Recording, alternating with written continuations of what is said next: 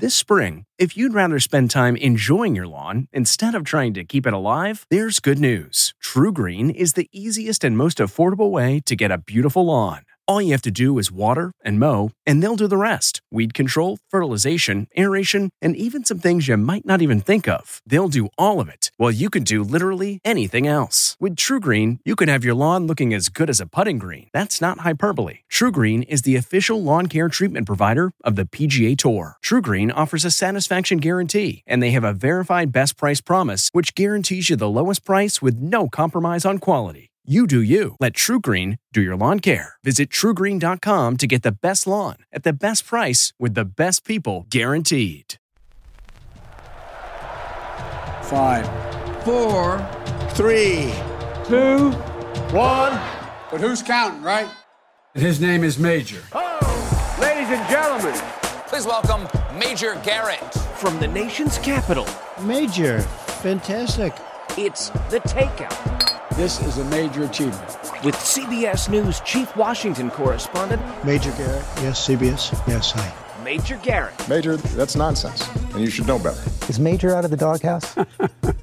the answer is yes. Welcome to the very best part of my broadcast week. For however you find this show, whether it's on podcast, platforms, terrestrial radio, satellite radio, our streaming service, CBSN, thanks for joining us. For those watching on CBSN, you might notice I'm in the big DC studio, home of CBS Evening News and Face the Nation. Before we do anything else, I want to thank the crew for helping us do this here on the set with me and in the control room. And without further ado, I want to introduce our special guest, Dr. Anthony Fauci, his chief medical advisor to President Joseph Biden. Dr. Fauci, welcome back to the Takeout for your third episode.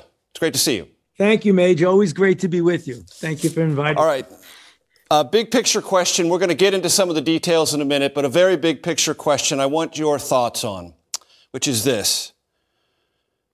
How can you contextualize for my audience the fact that this week we passed a milestone? More Americans died of COVID 19 than in the Spanish flu pandemic of 1918 and 1919. How do we wrap our heads around that?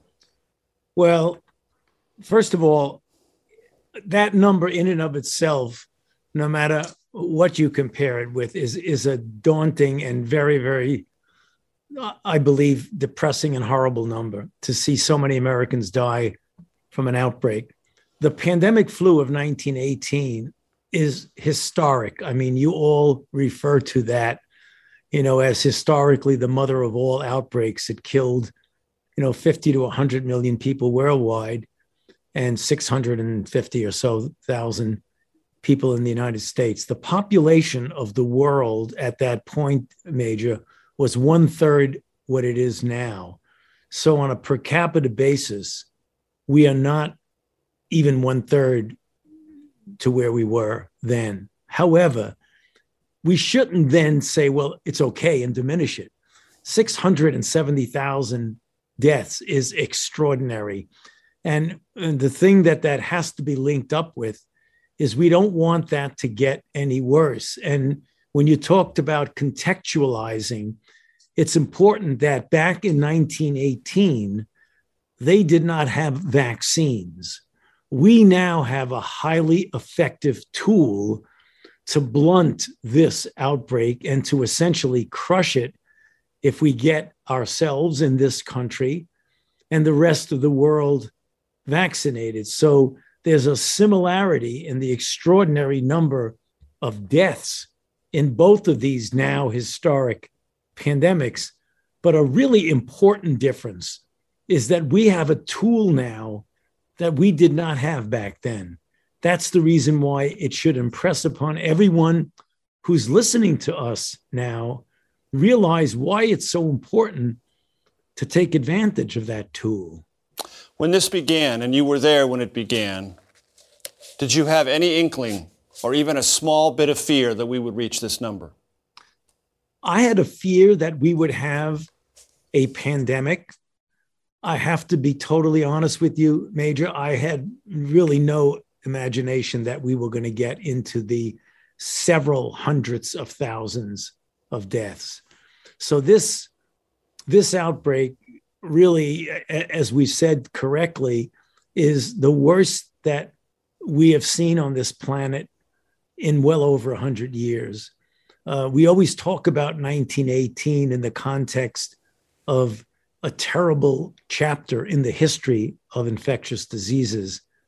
Unfortunately, we are living in such a chapter now, and people 50, 100 years from now are going to be looking back at this, talking about this historical, terrible pandemic that claimed so many lives, not only in the United States, but worldwide. And when they do that inquiry, Dr. Fauci, they're going to want to know as much as can be known about how it got started, where it got started. What is your belief right now on the lab th- leak theory from the Wuhan Institute of Virology?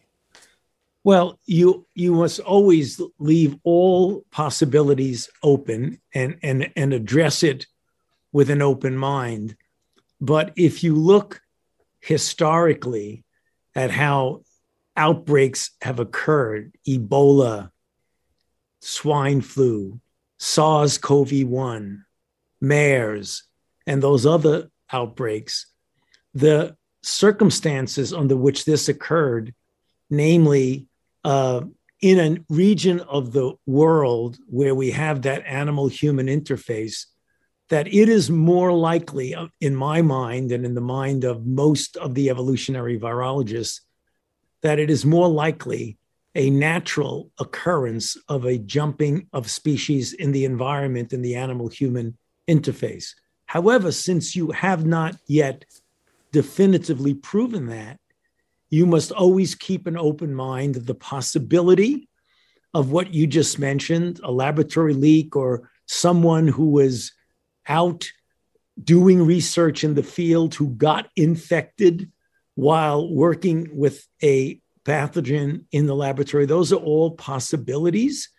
There is no evidence to indicate that that's happened, but you still must leave an open mind. There were two grants from the National Institutes of Health into investigatory work in the field in the Wuhan Institute of Virology and another institution there. Have you run to ground what those did or didn't do in terms of creating any atmosphere in which a leak could have occurred or might have occurred? Well, the grants that was funded were were to do surveillance in the environment to ask and answer questions that I just mentioned. When you go out, do you see any viruses out there that could potentially evolve to infect humans? And do you do surveillance among people in those areas in China to see if there's any inkling that under the radar screen, such viruses may have been circulating? Uh, in fact, one of the papers that came out from studies from that grant was extremely important in putting a definitive uh, stamp of understanding of how the original SARS CoV 1 was able to evolve. So, those were questions that got a high priority in peer review to do the research to try and understand that. And to those who think there might be some type of scandal or something incorrect or ill advised about those grants, what would you say, Dr. Fauci? Well, wh- what you do, Major, is you take a look at the viruses that was worked on under the auspices of that grant and what the grant was directed for. And you look at the publications that came from the research associated with that grant, the viruses that were worked with in that environment, in that particular context of that grant, could not possibly molecularly have evolved into what we know now as SARS CoV 2. Because when you look at how you can go from one virus and do something with it to get to be another, the viruses that the grant allowed the investigators, competent investigators, to work with molecularly was so different than what ultimately came out to be SARS CoV 2 that anyone that looks at those two viruses who knows anything about evolutionary virology will tell you that they're so far apart that you couldn't possibly have had it emerge into that particular virus. I know that sounds kind of complicated for a lay audience who's not used to thinking about virology, but if you get evolutionary virologists, the people who have no agenda, who just are the experts in the field, they will tell you that with a great degree of confidence. Real quickly, no regrets about those grants. Well, the only regret is that what, what it has caused right now is such a, a, a degree of distraction of trying to do what we really should be doing is addressing the outbreak. And what we did and did quite successfully was to develop vaccines that have now been life saving. That's what the job of myself and my team and my institute is. And thankfully, we did that very successfully all of that other thing. Dr. Fauci, let me, let, Dr. Fauci, let me go to break real quick, and then I'll come right back to you. I promise you. Go, go to break okay. real quick. I'm Major Garrett, back for segment two of the Takeout with Dr. Fauci, Chief Medical Advisor to President Joseph R. Biden. In a second, I'm Major Garrett. Back in a minute. This episode is brought in part to you by Audible, your go-to destination for thrilling audio entertainment. Whether you're looking for a hair-raising experience to enjoy while you're on the move or eager to dive into sinister and shocking tales, Audible has an exclusive collection of thrillers from best selling authors that will keep you on the edge of your seat. Like James Patterson's first audio only thriller, The Coldest Case. Experience stories like never before, where every chilling detail is brought to life by captivating sound design. Plus, as an Audible member, choose one title a month to make yours forever.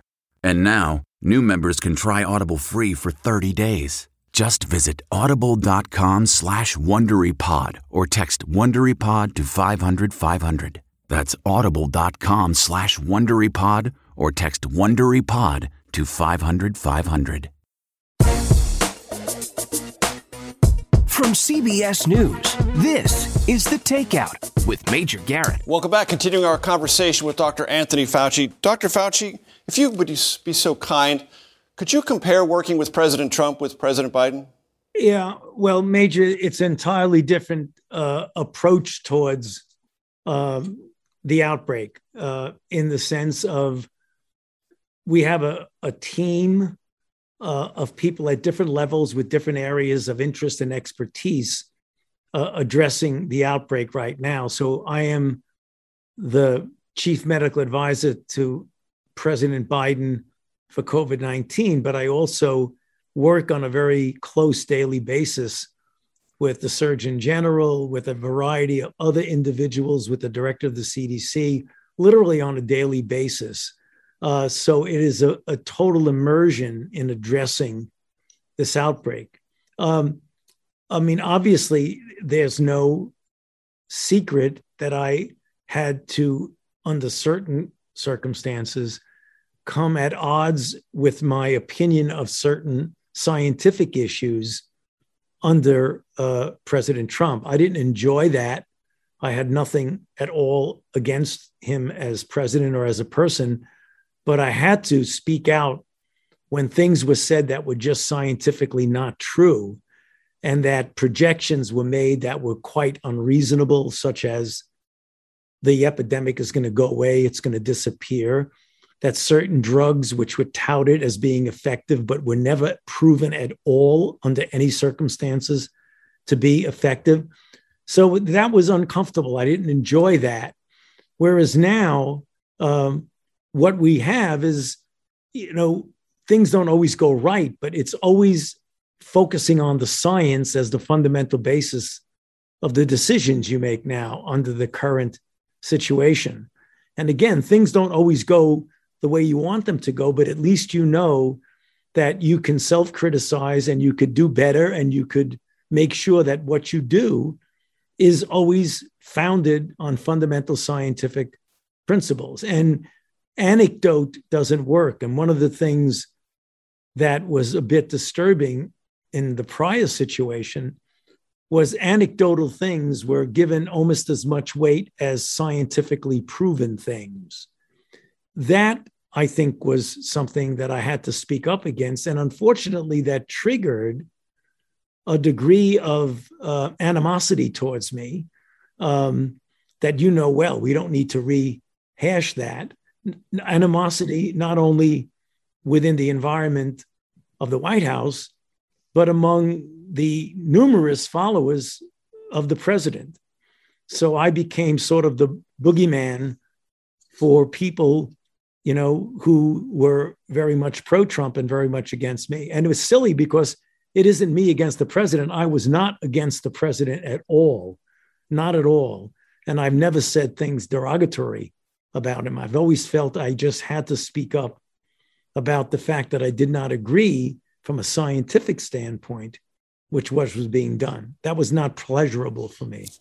I'm sure not. Uh, you mentioned a moment ago, Dr. Fauci, that sometimes things don't always work out. I wonder, in retrospect, if President Biden's declaration that we have won our independence from the virus in and around July 4th was either incautious or borderline hubristic.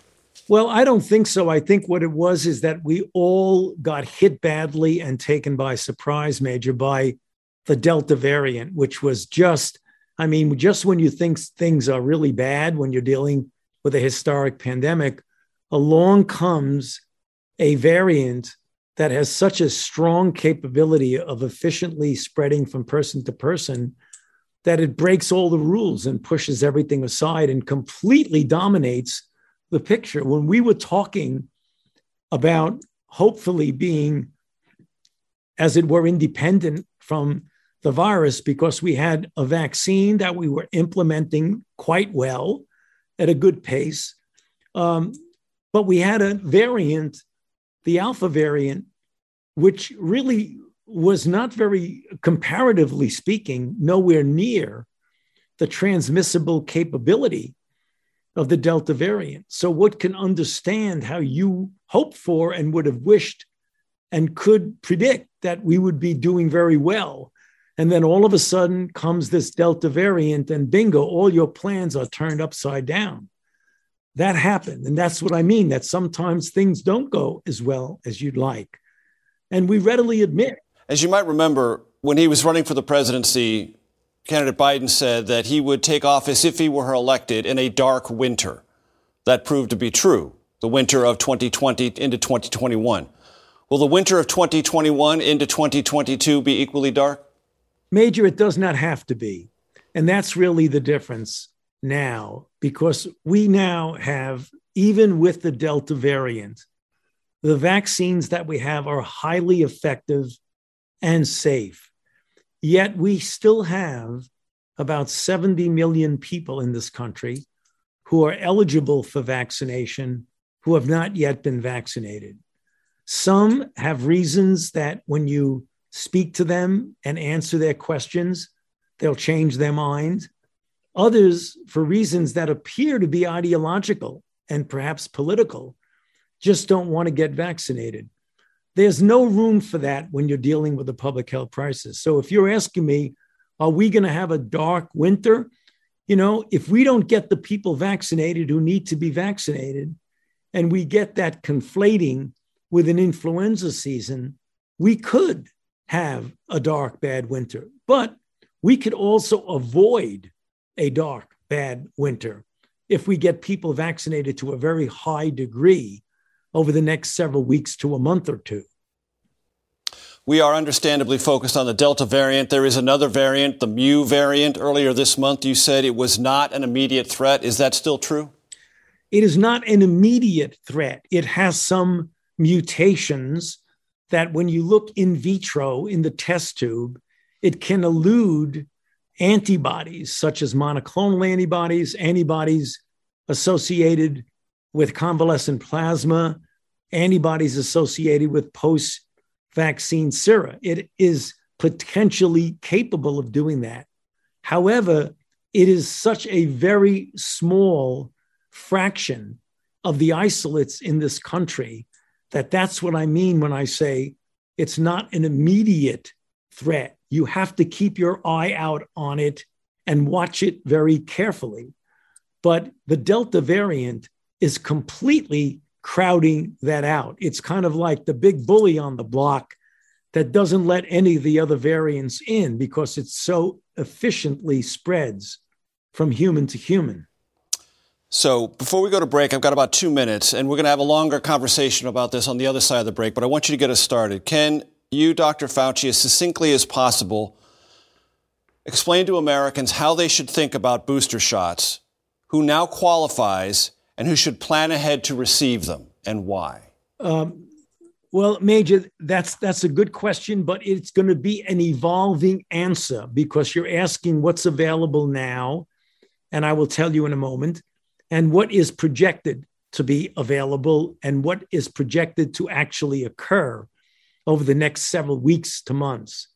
Right now, the FDA, literally as we are speaking, is making a final decision of a recommendation, not a recommendation, but an actual approval or authorization for the use of boosters under certain circumstances for a single company, and that's Pfizer, because Pfizer has already submitted the data, which has been analyzed by the FDA and by their advisory committee. And the initial uh, recommendation that we heard, and it isn't final yet, but will be soon, literally, uh, unfortunately, in the next 24 hours, we may not get the answer during this discussion, that people 65 years of age or older and those who are in the category of being at a high risk for severe disease due to underlying conditions, as well as those whose occupational and institutional exposure make them at a higher risk of infection. Let me stop you right there, Dr. Fauci. Let me stop you right there because that's a good place to hold. We will pick up this conversation about the next phase of booster shots and why when we come back. More with our conversation with Dr. Anthony Fauci. I'm Major Garrett. Segment three of the Takeout in just one second.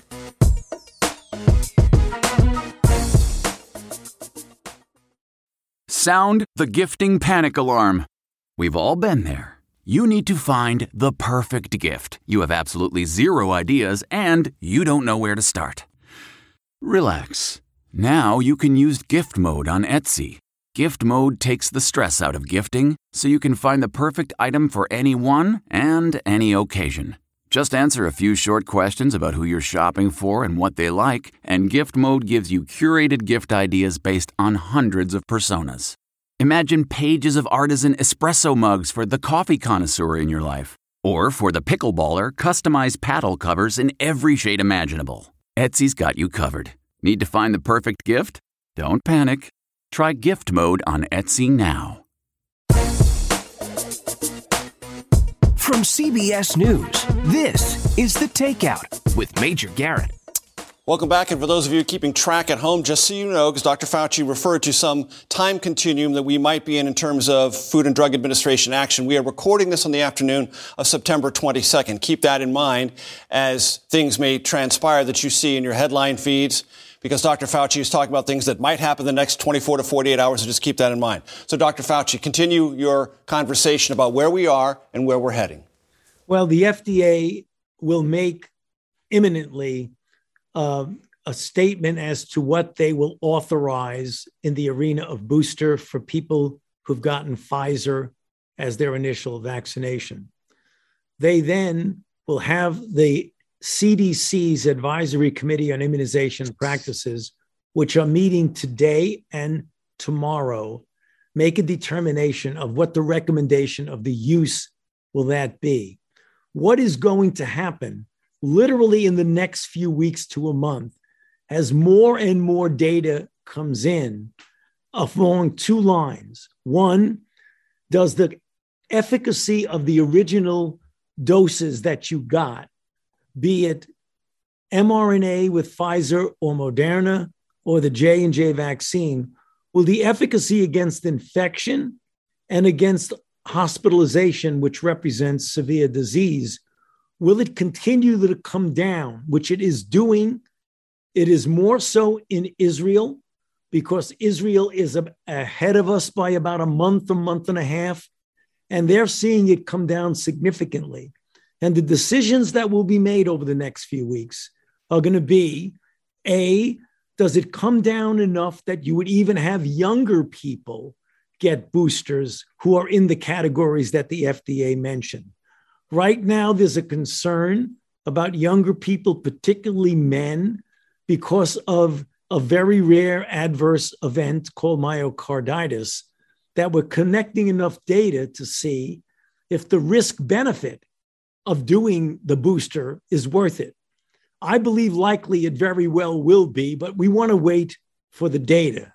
The other thing that's going to occur in the next few weeks is that Moderna and J&J will be submitting their data to the FDA to get them to rule on the authorization of boosters for those products. So the thing that people are reading about now and listening to today is for Pfizer. But remember, a lot of people got Moderna and fewer people got J&J. Those two products will undergo the same scrutiny in the next few weeks regarding boosters as we're talking about now for Pfizer.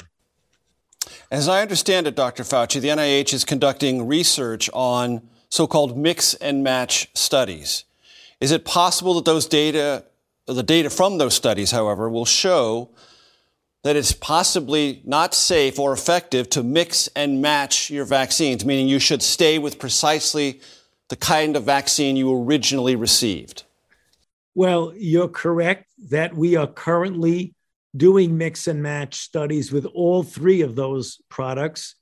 We already have data from the Moderna mix and match. In the next couple of weeks, we'll get the data from the J and J and the Pfizer mix and match. For your audience, mix and match means if I get Moderna as my primary and second shot, can I get a J and J or a Pfizer for my boost, and vice versa among all those combinations? We don't project, Major, that there is going to be any difference or any signal of concern to do that. But before we opine on it, we want to do the study to make sure. And as I mentioned, in a few weeks, we will know whether it's safe and whether it induces the kind of response that you would predict would give a good boost. You mentioned myocarditis a minute ago. Uh, there's also something associated with the booster, Guillain Barre syndrome. And the Lancet had a conversation about this, saying while the evidence is clear that getting a vaccine up front is by far the best way to deal with the Delta variant in particular and COVID 19 generally, there may be risks associated for these two afflictions, myocarditis and Guillain Barre syndrome, in the booster shot sequencing. Where are you on that? Well, that again gets to what's called the risk benefit assessment. What you calculate is what is the level of these two afflictions, myocarditis and Guillain Barre in the general population unconnected to vaccine. Then you say, what is the incidence of it when you get vaccinated? Thus far, with both of those, the risk of getting infection and or that complication is far greater than the risk of getting it from the vaccine and so the recommendation overwhelmingly is get the vaccine, even with that rare risk. You are better off getting the vaccine because the infection itself, and you have to calculate in what your risk of the infection, but the infection itself has a much, much greater risk of myocarditis than the vaccine so you do a mathematical calculation of does the benefit far outweigh the risk? Thus far, with the initial two doses, it was determined that the benefit clearly outweighs the risk. What we want to know right now, and we're collecting the data, is is that also true for the booster? Does the benefit far outweigh the risk? And that's what we're determining now. For young people, because remember, when you're talking about myocarditis, that's very heavily predominant, if you get it, in younger people, usually men. You mentioned uh, monoclonal al- uh, antibodies a moment ago. Um, they are clearly useful. Do we have enough supply of them? And have there been supply disruptions? And maybe should other states follow the agency recommendation that you made to ration them as a state like Tennessee has done? Well, first of all, in the beginning, when we showed uh, in the clinical trials that the monoclonal antibodies worked, because of the fact that you generally have to give it intravenously and in a hospital setting or in a, at least an infusion center where you have the capability of starting an IV, it was not used as much as we felt it should be used because it is an effective therapy if given early in the course of infection to prevent people from actually getting severe enough disease that would require hospitalization. But then it became clear that as you allow, if you get it to be more easily accessible and people started to catch on about its benefit, there was a lot more demand for it. And that's what we're seeing right now. So we want to make sure we keep up with the supply. I don't know if I could comment about rationing because I haven't been following that as carefully as I might to make a statement about it. Let, let me ask you about the ethical implications of monoclonal antibodies for the unvaccinated as opposed to those who have been vaccinated but get a breakthrough case. You know, you should make monoclonal antibodies available to people who get infected, whether or not they're unvaccinated or vaccinated. You don't uh, discriminate against somebody because of their choice of getting vaccinated or not. You'd like to see everybody get vaccinated for sure, but you don't want to penalize someone because they haven't gotten vaccinated. You treat each person who gets infected as an individual who deserves the best possible care. More with our conversation with Dr. Anthony Fauci, who is the chief medical advisor to Joseph Biden, President of the United States. One of the things we're going to talk about in segment four mask mandates, vaccine mandates, the whole mandate issue. I'm Major Garrett back for segment four. The takeout in just one second.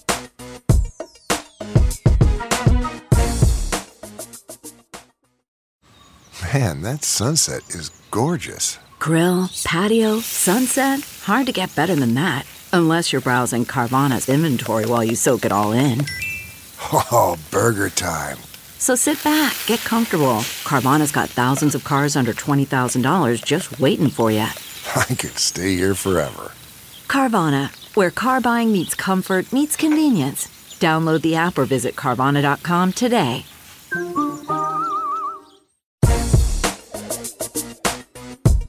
CBS News, this is The Takeout with Major Garrett. Continuing our conversation with Dr. Anthony Fauci. Dr. Fauci, I'm not telling you something you don't know. There are plenty of people who say, well, he was against masks, then he was for them. And he said there will be no mandates, and now he's essentially embraced them. You talked earlier about how the science and the recommendations evolve.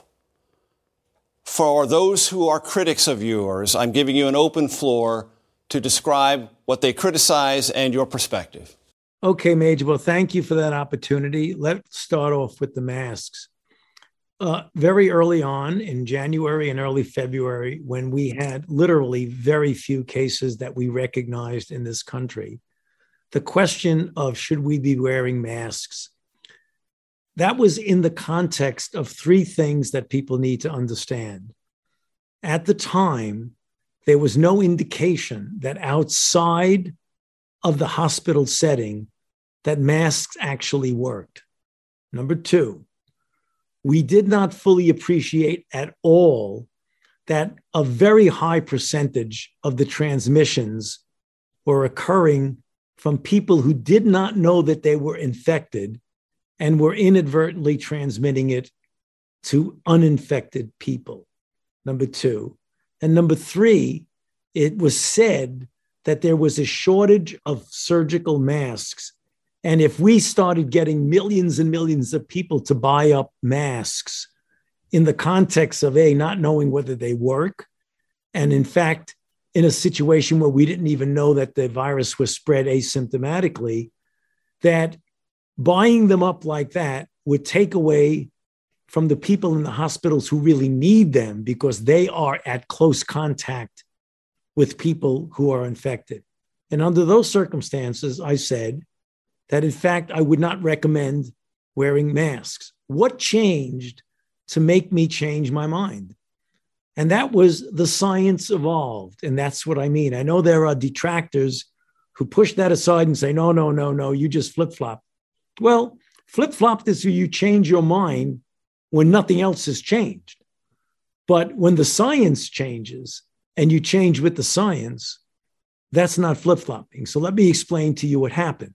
A, it became very clear that there's not a shortage of masks because cloth masks that could be made by the hundreds and hundreds of millions were readily available. Number two, it became clear from meta analysis studies that masks actually do work outside of the hospital setting. A number of studies have shown that now. That's the next thing. But the real thing that changed was the full realization that, oh my goodness, 60%, 59, 60% of the infections that are transmitted are coming from someone with no symptoms. So you can't just walk around think you're not spreading the infection. You may be inadvertently spreading it because you have an asymptomatic infection.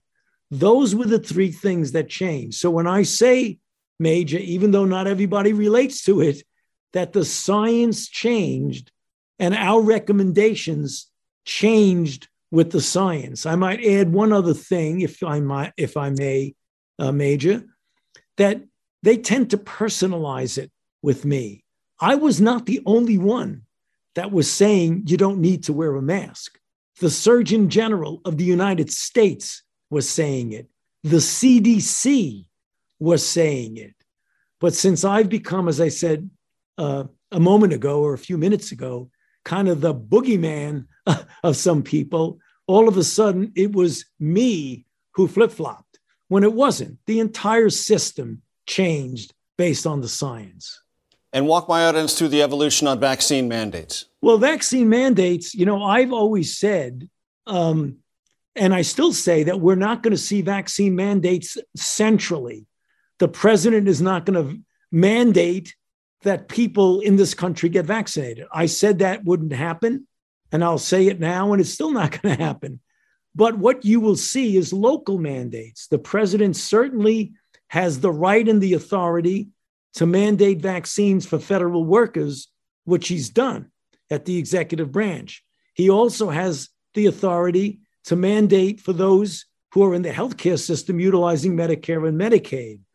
What I'm saying right now is that now that we know these vaccines work and we're still dealing with a crisis, I am in favor, under certain circumstances, to make mandates for vaccines. And we're already seeing it. We have maybe up to a thousand colleges and universities are saying if you want to come into class in person, you need to be vaccinated.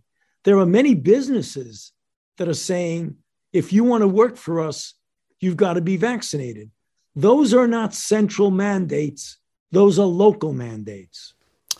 Question for the fall Is it safe to put 18,000 people inside a basketball or a hockey arena, just to name two, without any proof of vaccination? You know, again, that that gets to a to a very controversial topic, and that is the proof of vaccination and who is going to document and validate and verify the vaccination.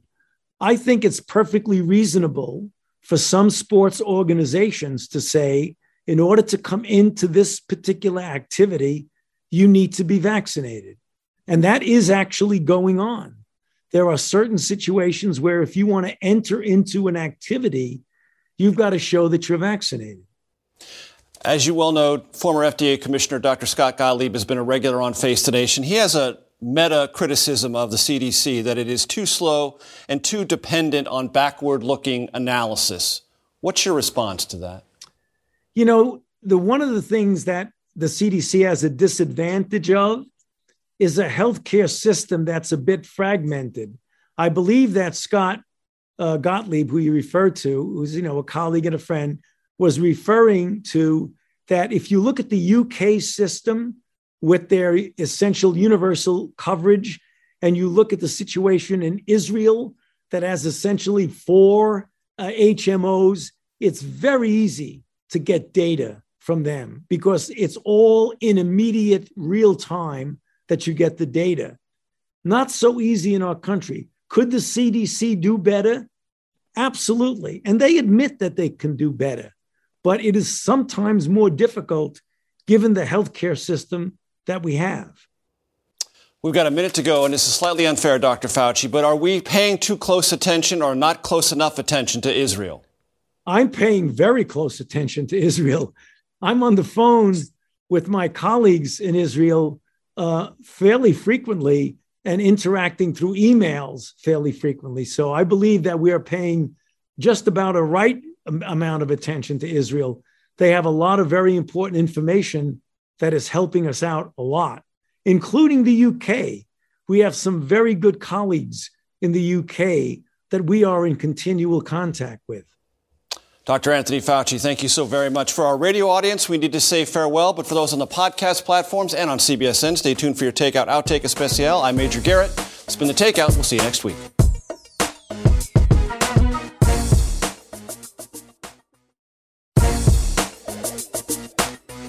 From CBS News, this is The Takeout with Major Garrett. Welcome to your Takeout Outtake Especial. I'm Major Garrett. Our special guest this week, Dr. Anthony Fauci, Chief Medical Advisor to the President of the United States, Joseph R. Biden.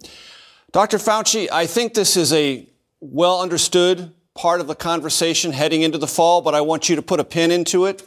We should all get a flu shot, correct?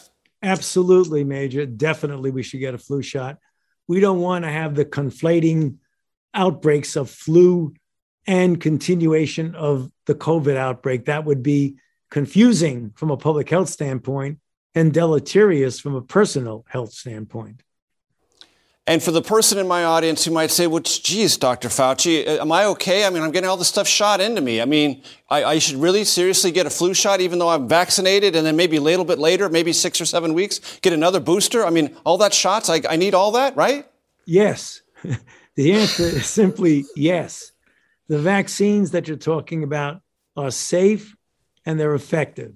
So you should be taking those vaccines. Yes. Not and only to use a uh, to use a kindergarten metaphor, they all play in the sandbox together just fine. Is that correct? They do. There's no evidence at all that if you get more than one vaccine against different diseases, that you're going to have any problem. Is it a problem right now, Dr. Fauci, with people falsely claiming that they're immunocompromised and getting a booster ahead of time? Well, you want everyone to be honest about what their status is. You know, sometimes it's very difficult to absolutely check on everyone, but you would hope that people are honest and straightforward when they talk about their needs for a vaccine. I have talked to friends who said, Well, I'm just going to go get a booster. I'm not going to wait. Is that a good idea? That is to say, you're not immunocompromised, you're not in the FDA identified cohort, but you get it anyway. Is there something wrong with that? Is there something injurious to the larger system? Well, only if it interferes with somebody else getting a vaccine. And since we have uh, enough vaccines to not only vaccinate everybody, but boost everybody, I don't think it, it hurts the larger system. We just don't recommend it because you want things to be given to people after they have, one, been tested in the appropriate circumstances. The data have been thoroughly evaluated by the FDA, and the CDC, with their advisory committee, makes a recommendation. That's the totally correct way to do it. I mean, obviously, many people thus far have not abided by that particular recommendation and have gone ahead and asked for a booster. Uh, you know, the chances are that it's going to be fine that they did that, but we would have preferred that we do it in an orderly fashion according to the right regulatory approvals and the right recommendations. Got it. In the last three minutes or so we have in the Especial, Dr. Fauci, Probably nothing has brought more parents to their knees in this pandemic than trying to figure out schooling for their children. What's the best way to do things? What's the best for their education? What's the best for their socialization? We're a little bit into the school year nationwide now. Some school districts were ahead of others, but what are your conclusions about what we've accomplished or what we still need to work on? Do we need More masks, more testing, fewer quarantines. What have we learned in the last five or six weeks about the back to school experiment in our country? Well, the first and foremost is that we can now vaccinate children from 12 uh, older. So those children should get vaccinated. They are under vaccinated. We've only vaccinated about 50% of those kids. Number two, you should surround the unvaccinated children as well as the vaccinated children with people who are vaccinated, who are eligible, be they teachers, personnel in the school, or anyone that would come into contact with the children in the school setting. That's number two. Number three, appropriately do testing when necessary, when the situation needs it. Number four, get good ventilation in the schools. And all of those things together should allow the children to come back to school safely. Vaccination, testing, and other things such as good ventilation. You did not say the Q word. And as you know, Dr. Fauci, some districts have had this sort of hit the button of quarantine thing if they get a, a positive case. Without using the word overreaction, are there better ways to address the needs of the children and the school than a large scale or even small scale quarantine? Well, I, I imply that, but I'll be explicit about it when I use the word testing, Major. So, what some schools are doing now is that when someone in a class who is exposed to others get infected, rather than quarantining the whole class, you essentially test them every single day. And you will keep out a person who winds up getting infected if you do it every single day. That's sort of a testing way to keep the kids in school. That is being ad- adopted in some schools right now. Dr. Anthony Fauci, I can't thank you enough for the time. We covered a lot of ground. I'm deeply indebted to you, sir. I know you're very busy. That's it for the Takeout Outtake Especial. Folks, we'll see you next week. The Takeout is produced by Arden Farhi, Jamie Benson, Sarah Cook, Ellie Watson, Jake Rosen, and Ashley Armstrong. CBSN production by Eric Susanen. Follow us on Facebook, Twitter, and Instagram at Takeout Podcast. That's at Takeout Podcast. And for more, go to takeoutpodcast.com. The Takeout is a production of CBS News.